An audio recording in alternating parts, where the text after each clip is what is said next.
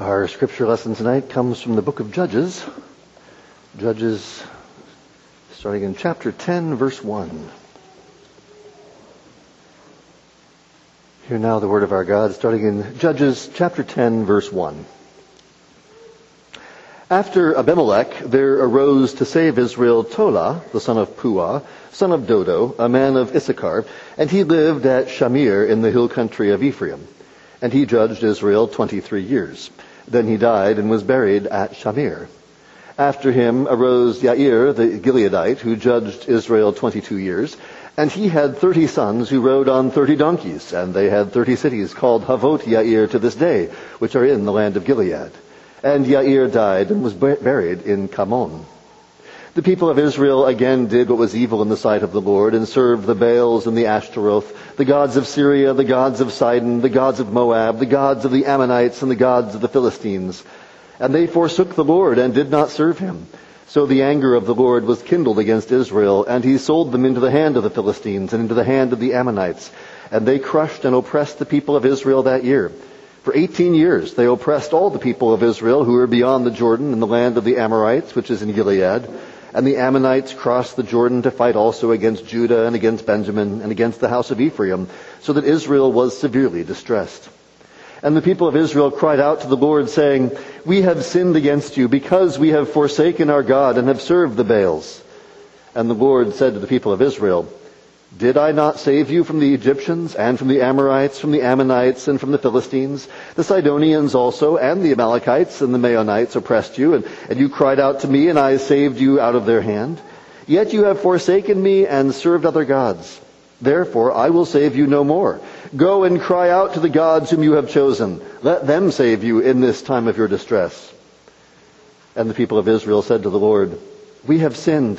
Do to us whatever seems good to you. Only please deliver us this day." So they put away the foreign gods from among them and served the Lord. And he became impatient over the misery of Israel. Then the Ammonites were called to arms, and they encamped in Gilead. And the people of Israel came together, and they encamped at Mizpah. And the people, the leaders of Gilead, said one to another, "Who is the man who will begin to fight against the Ammonites? He shall be head over all the inhabitants of Gilead." Now Jephthah the Gileadite was a mighty warrior, but he was the son of a prostitute.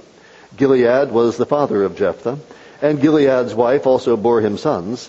And when his wife's sons grew up, they drove Jephthah out and said to him, "You shall not have an inheritance in our father's house, for you are the son of another woman." Then Jephthah fled from his brothers and lived in the land of Tob, and worthless fellows collected around Jephthah and went out with him. After a time, the Ammonites made war against Israel, and when the Ammonites made war against Israel, the elders of Gilead went to bring Jephthah from the land of Tob. And they said to Jephthah, "Come and be our leader, that we may fight against the Ammonites." But Jephthah said to the elders of Gilead, "Did you not hate me and drive me out of my father's house? Why have you come to me now when you are in distress?" And the elders of Gilead said to Jephthah, "That is why we have turned to you now, that you may go with us and fight against the Ammonites and be our head over all the inhabitants of Gilead."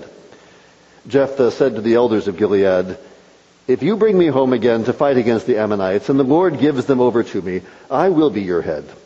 And the elders of Gilead said to Jephthah, "The Lord will be witness between us if we do not do as you say." So Jephthah went with the elders of Gilead, and the people made him head and leader over them. And Jephthah spoke all his words before the Lord at Mizpah.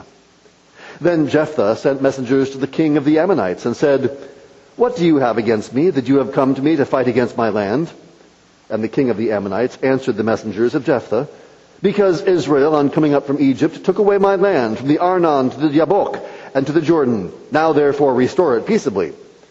Jephthah again sent messengers to the king of the Ammonites and said to him, "Thus says Jephthah, Israel did not take away the land of Moab or the land of the Ammonites, but when they came up from Egypt, Israel went through the wilderness to the Red Sea and came to Kadesh. Israel then sent messengers to the king of Edom, saying, 'Please let us pass through your land.' But the king of Edom would not listen. And they sent also to the king of Moab, but he would not consent. So Israel remained at Kadesh. Then they journeyed through the wilderness and went around the land of Edom and the land of Moab, and arrived on the east side of the land of Moab and camped on the other side of the Arnon. But they did not enter the territory of Moab, for the Arnon was the boundary of Moab. Israel then sent messengers to Sihon, king of the Amorites, king of Heshbon, and Israel said to him, "Please let us pass through your land to our country." But Sihon did not trust Israel to pass through his territory, so Sihon gathered, gathered all his people together and encamped at Yahaz and fought with Israel. And the Lord, the God of Israel, gave Sihon and all his people into the hand of Israel, and they defeated them. So Israel took possession of all the land of the Amorites who inhabited that country. And they took possession of all the territory of the Amorites from the Arnon to the Yabok, and from the wilderness to the Jordan. So then the Lord, the God of Israel, dispossessed the Amorites from before his people Israel. And are you to take possession of them? Will you not possess what Chemosh your God gives you to possess? And all that the Lord our God has dispossessed before us, we will possess. Now are you any better than Balak, the son of Zippor, king of Moab? Did he ever contend against Israel, or did he ever go to war with them? While Israel lived in Heshbon and its villages, and in Aroer and its villages, and in all the cities that are on the banks of the Arnon, three hundred years, why did you not deliver them within that time? I therefore have not sinned against you, and you do me wrong by making war on me. The Lord, the judge, decide this day between the people of Israel and the people of Ammon. But the king of the Ammonites did not listen to the words of Jephthah that he sent to him. Then the Spirit of the Lord was upon Jephthah, and he passed through Gilead and Manasseh, and passed on to Mizpah of Gilead, and from and he passed on and from Mizpah of Gilead he passed on to the Ammonites. And Jephthah made a vow to the Lord and said, "If you will give the Ammonites into my hand, then whatever comes out from the doors of my house to meet me when I return in peace from the Ammonites shall be the Lord's, and I will offer it up for a burnt offering." So Jephthah crossed over to the Ammonites to fight against them, and the Lord gave them into his hand. And he struck them from Aroer to the neighborhood of Menith, twenty cities, and as far as Abel-Keramim, with a great blow. So the Ammonites were subdued before the people of Israel. This is the word of the Lord.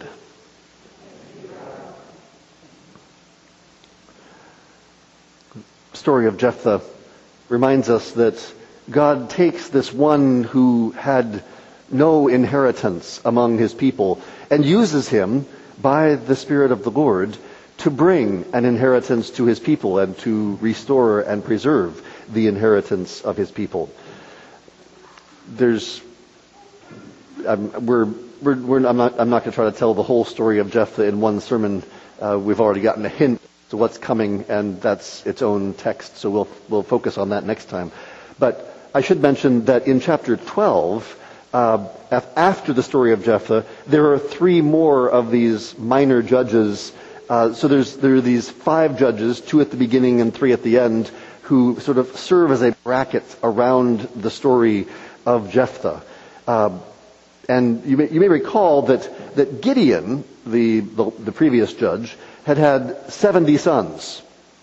Truly a, a royal-sized family. I mean, he had, he had, he had insisted that, oh, I will not rule over you, nor will my son rule over you, but then everything he does makes him sound like he's trying to be king. Uh, and after the death of, of Abimelech, which means my father is king, and that was Gideon's son. After the death of Abimelech, there were many sort of Gideon wannabes, you might say. We have Yair, thirty sons on thirty donkeys. Uh, these sort of, this is a peace, sign of you know, peace and tranquility if you have thirty sons on thirty donkeys. Ibzan will have thirty sons and thirty daughters, which, which will be sixty alliances, uh, marriages outside the clan, which signal his importance. Even you know, Abdon will have forty sons and thirty grandsons on seventy donkeys, which approaches Gideon's seventy sons. And in contrast to all of these rather prolific judges is Jephthah, a man whose birth is less than honorable. Abimelech was at least the son of a concubine. Jephthah is the son of a prostitute. And Jephthah has one daughter, no sons. So, in many respects, Jephthah is a is is sort of the least of all of these characters. But as Paul will say, God chooses to use the foolish things of the world to shame the wise. Uh, we hear we hear first about these two minor judges. There's there's Tola, which which means worm in Hebrew. And as, as such, he's a fitting counterpart to Abimelech. He is not portrayed as self-aggrandizing, but simply as a, a man of Issachar who saved Israel. And he judged Israel twenty-three years and Then he died.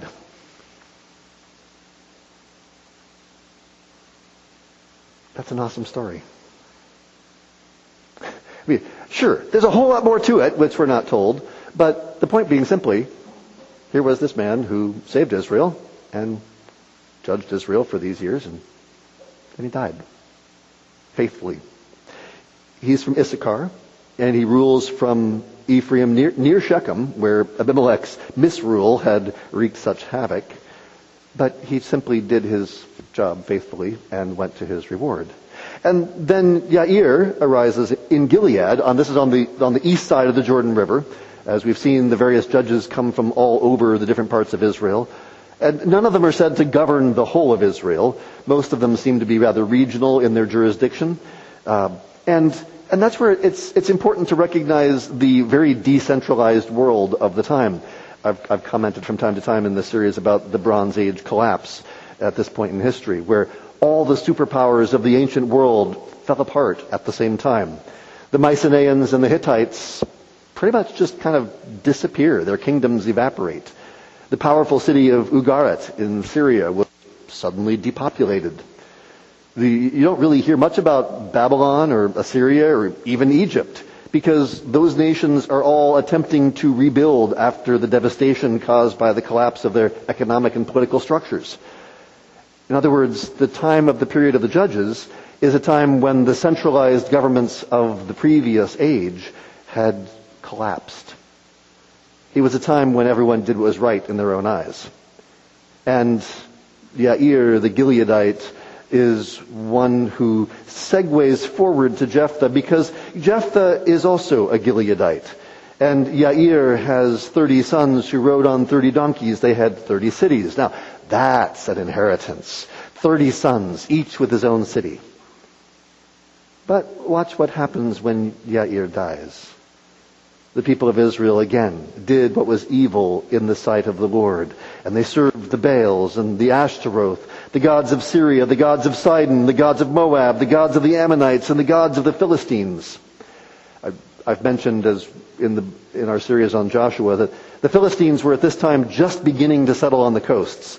Uh, Joshua tells us that that the, the Joshua conquered the cities of the Philistines probably before the Philistines did, back when they were still Canaanite cities.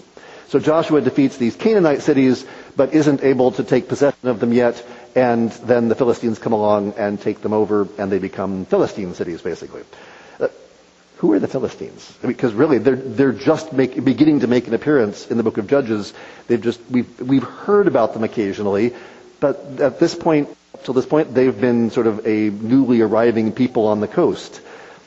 They seem to have been a group from the Aegean area, between the, the, the sea, between modern Greece and modern Turkey. These were those who were displaced through the conflicts that, that Homer calls the Trojan War.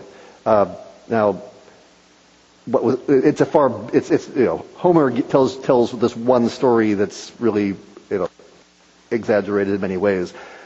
But what Homer's remembering was the conflicts in the Aegean. And he's and, and which there were lots of refugees from this Aegean conflict, and some of those refugees are called the Philistines, the sea peoples who settle settle along the coast. Their burial practices, their naming practices, all have connections with uh, with the Aegean region. And the name of the, the Philistines is, is used just a few times in Joshua and in the early chapters of Judges. And really, here in chapter ten, the focus is still on the Ammonites. So the Philistines are probably just getting settled along the coast. Uh, the Egyptians, after trying to fight them off, finally say, okay, fine, you guys can have this coastal area of, of Canaan. And basically, if, if you'll just, if you'll just, Uh, they become sort of a client state of Egypt. So the Philistines will stop fighting against Egypt. Egypt will let them have this region. So the Philistines are getting settled in. And so probably what's going on is they've formed now a defensive alliance with the Ammonites, because it doesn't sound like the Philistines are really doing anything at this point. The Philistines are just sort of allied with the Ammonites. The Ammonites are the big problem. Uh, the Philistines will become a big problem. But we won't hear about them much yet.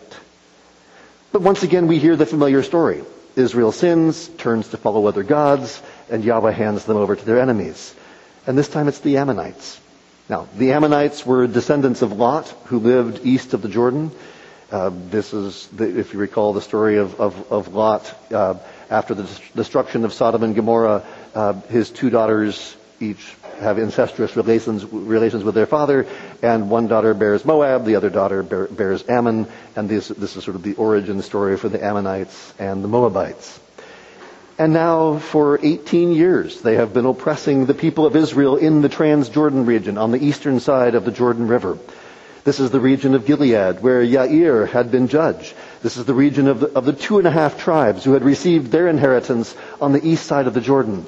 This is, these are the tribes that had, that had built the, the, the altar of, of Ed, the altar of witness, um, uh, the, the, the, to, to remind the, side, the tribes on the other side of the Jordan, we are still part of the same people. We both belong to the Lord.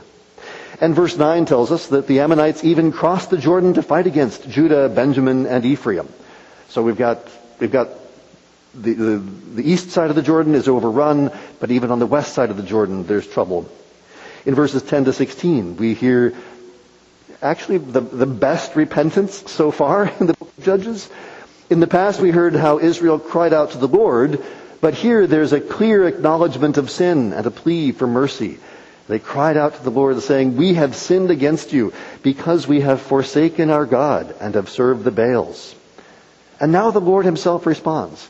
He had sent a messenger, the angel of the Lord in chapter two, and, and a prophet in chapter six. Now we hear the voice of the Lord directly, but it does not bring comfort. For the Lord, verse eleven, said to the people of Israel, "Did I not save you from the Egyptians and from the Amorites and from the Ammonites and from the, Philist- the Philistines? The Sidonians also and the Amalekites and the Maonites oppressed you, and you cried out to me, and I saved you out of their hand. Yet you have forsaken me and served other gods. Therefore, I will save you no more. Go and cry out to the gods whom you have chosen. Let them save you in the time of your distress." You want to serve other gods? Fine. Let them save you when trouble comes. God will not settle for mere lip service. Just saying the words doesn't mean much. There must be an actual turning away from sin and toward God. True repentance bears fruit. Israel had cried out to him time after time. It's a, it's actually a pretty familiar story for most of us, because you know when things are good we forget the Lord. Then then when things get bad, oh I need some help over here. Now we remember the Lord. And God's like, that's not the way you ought to live. Oops, our, our enemies are oppressing us. We better call on Yahweh to take care of it. And time after time, Yahweh has been merciful. He sent a deliverer.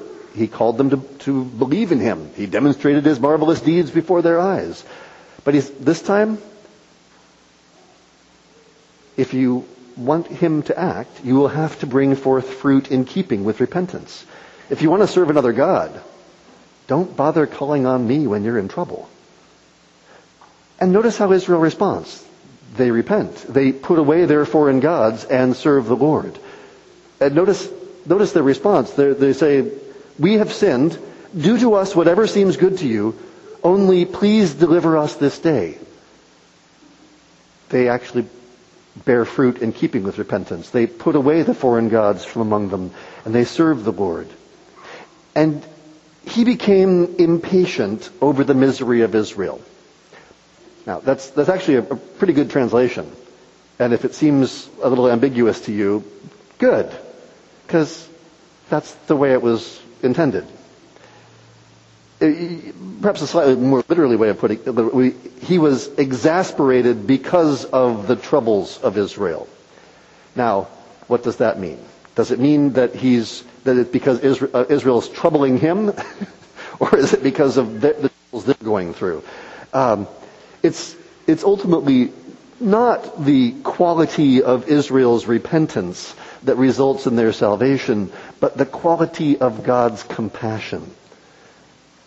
But also the ambiguity of God's attitude toward Israel is seen in the omission of a familiar phrase at this point.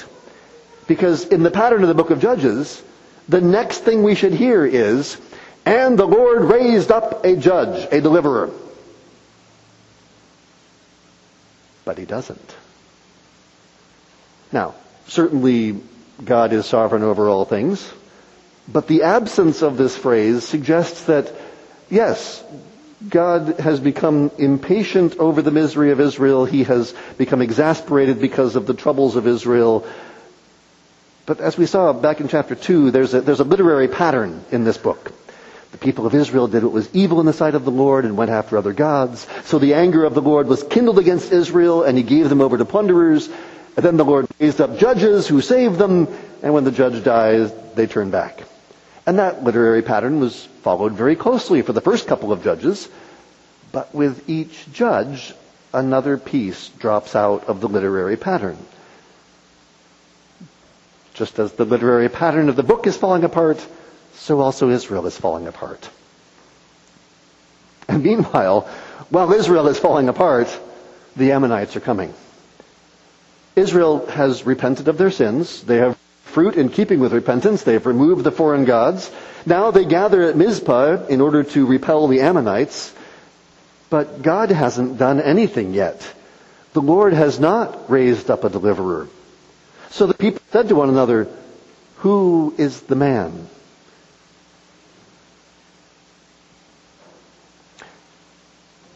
We the people will raise up a deliverer for Gilead. Now, is this a good thing? Is this a bad thing? Should they have waited for the Lord, or should they have... The book of Judges is not going to answer that question. I mean, it's really easy for us to be like, oh yes, we know the answer, but the text doesn't answer the question. The point is that Israel is a mess and is increasingly messy, and that like Gideon, Jephthah also is a mess. But again, we come back to the question we saw with Gideon. Who is the man? Was, was there a better option than Gideon? Is there a, a better option than Jephthah? Who, who should have done this? This is where very often we find ourselves in places in life where it's not that you're the best and most wonderful possible person for the job. It's rather that, no, God's just put you there to do the thing he's called you to do. And it's not that you're the best. That's okay. You don't have to be the best. I mean, we have this this whole preoccupation about, you know, and I think we see this, you know, our kids are like, oh, but, you know, so-and-so's the best at this, so-and-so's the best at that. I'm not the best at anything. Well, that's okay. We're not called to be the best. We're called to do the thing that God puts in front of us to do. Whether you're the best at it or not doesn't matter. It's simply doing the thing. And that's where I mean, Jephthah is, um, okay, he's, he's a mighty warrior, and he's the son of a prostitute. He will not inherit with his brothers. He's driven away from his brothers. He has no inheritance with them. He's an interesting character. Like Gideon, he's described as a mighty warrior. Like Gideon, he begins as a nobody and ends as a tyrant. Both are clothed with the Spirit of the Lord in order to defeat their enemies, but then wind up in a conflict with Ephraim after their victory. Both wind up brutalizing not over not only the, the enemy, but also their fellow Israelites. And so there are these ambiguous characters. But Jephthah is also like Abimelech, the son of Gideon. Both are born outside of proper wedlock. Both surround themselves with worthless men. Both are opportunists who negotiate themselves into leadership. Both slaughter their own relatives. But unlike Abimelech, Jephthah is also a deliverer whom Yahweh uses to save his people. Talk about using the weak and foolish things of the world to accomplish his purposes. So the people of Gilead are, are looking for a leader. Uh, the situation is, reminds us of after the death of Joshua back in chapter one, when who will go before us to, to, to defeat our enemies? And so they called Jephthah back from the wilderness. Now, notice that unlike Abimelech, Jephthah does not put himself forward. He's, he's not looking for the job, as it were. Leader, leaders who put themselves forward are not a good thing. They have too much ambition and pride. It's one of the reasons why the Presbyterian Church, does not allow men to nominate themselves for office. There must be an external call from the church, matched by the internal call from the Holy Spirit. But no one may put himself forward. He must be nominated by the congregation, trained and certified by the elders, and elected by the congregation. And it's a, it's a model that's actually built on the various texts, not just this one. But here you see a call from the elders of Gilead. Jephthah is a reluctant leader, like Gideon in some respects. He recalls how they drove him out of Gilead and wonders whether they will prove faithful now. Now, many, many have noticed that Jephthah's response to Gilead has a lot of parallels with the Lord's response to Israel. Israel had rejected the Lord, but then they come crawling to him later asking for help. Now, Gilead had rejected Jephthah, but now they come crawling to Jephthah for help. And when the Lord objects, they have insisted upon their newfound faithfulness. When Jephthah objects, they, Gilead insists on their newfound faithfulness. So there's a way in which Jephthah is, is sort of asking the same questions that God had. Are you really serious about this? And so the elders of Gilead swear an oath, calling Yahweh as witness that they will be faithful. The Lord will be witness between us if we do not do as you say. And with the memory of Abimelech and the idolatry of the men of Shechem fresh in our minds, this is a good start for Jephthah. Jephthah rec- re- declares his reliance upon the Lord. The elders swear their oath with Yahweh as witness, as they should. They're saying, you know, may Yahweh judge us if we are false to our word. And it concludes with Jephthah's installation as leader in verse eleven. Jephthah went with the elders of Gilead. The people made him head and leader over them. And Jephthah spoke all his words before the Lord at Mizpah. He does all things in the name of the Lord. This is good. Having been faithfully installed as the judge and ruler of Gilead, Jephthah then turns to the king of the Ammonites. Now, the, the ensuing dialogue reveals that the Ammonites now claim the whole Transjordan region as their own. Now, this had been the land of the Amorites prior to this. Uh, now, but the Ammonites now claim this is their land. Jephthah hoped to resolve the situation peacefully, so he enters negotiations. He lays out the, the history of the encounter between Moses and the Moabites, Ammonites, Edomites, and Amorites. He retells the story from Numbers twenty-one and Deuteronomy one and two. Uh, it's, it's clear. Jephthah understands, he understands the mighty deeds of the Lord. He knows his Bible. He remembers the history of redemption and how brought, God brought Israel into their inheritance. It was the Lord who gave Sihon and the Amorites into the hand of Israel. It was the Lord who dispossessed the Amorites. Now, is it possible that at some point in the past, the Ammonites had controlled that land? That's possible. But when Israel came into the land, it wasn't the Ammonites who lived there. It was the Amorites. There's two different, very different groups of people. And so he concludes from this that the Ammonites have possession of what Chemosh, their god, gave to them, while Israel has what Yahweh gave to them. Now, I realize pr- probably nobody is such an expert in Middle Eastern religion that that troubles you.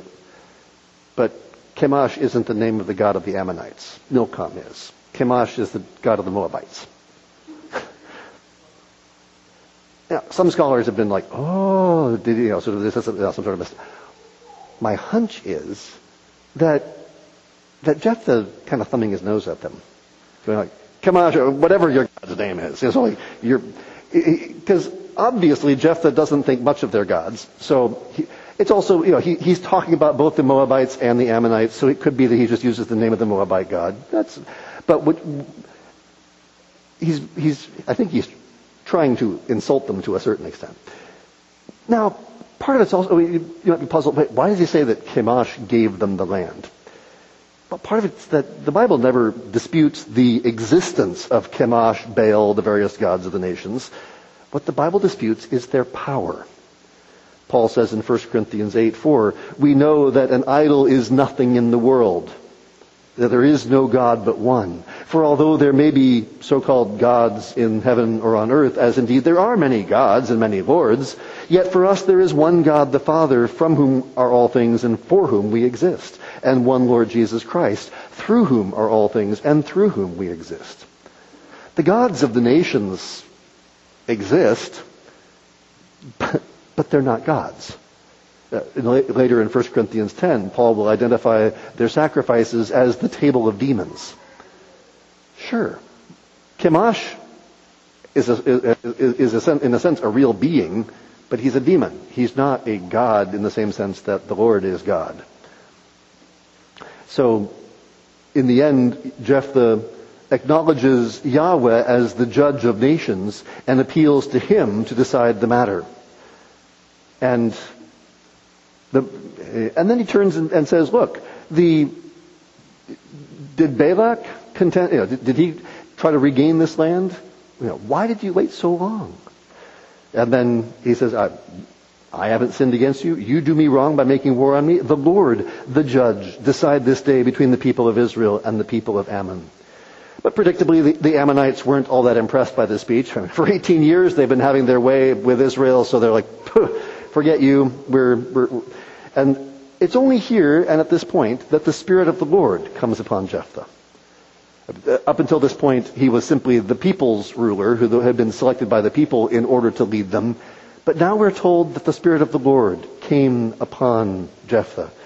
Only Othniel and Gideon among prior judges shared this gift. But when the Spirit of the Lord is poured out upon him, the people flock to the banner of the judge. This had happened to Gideon.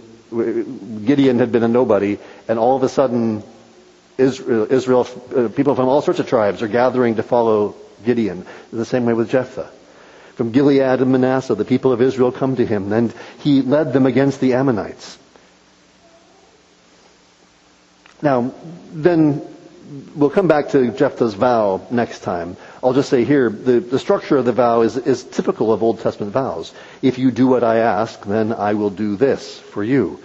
Uh, it's so, but we'll come back. We'll come back to that next time. But for now, it's sufficient to note that Jephthah crossed over the, to the Ammonites to fight against them, and the Lord gave them into his hand, and he struck them from Aroer to the neighborhood of Minnith, twenty cities, and as far as Abel Keramim with a great blow. So the Ammonites were subdued before the people of Israel.